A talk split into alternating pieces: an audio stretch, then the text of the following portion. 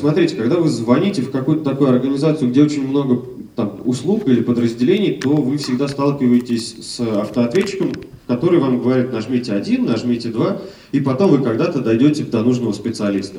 Здесь как раз такая же ситуация. Поскольку мы оптимизируем свою рекламу на основании звонков, мы понимаем, что звонок может быть на пару секунд, при этом человек еще даже не дошел до человека, то есть звонивший не дошел до менеджера колл-центра. Он еще пока в меню, там нажмите 1, нажмите 2. Соответственно, мы приняли такое решение, что если, поскольку 15 секунд идет все это вступление, там здравствуйте, вы позвонили, если, и, собственно, мы в системе задали, что у нас есть целевой звонок. И он больше, чем это время приветствия.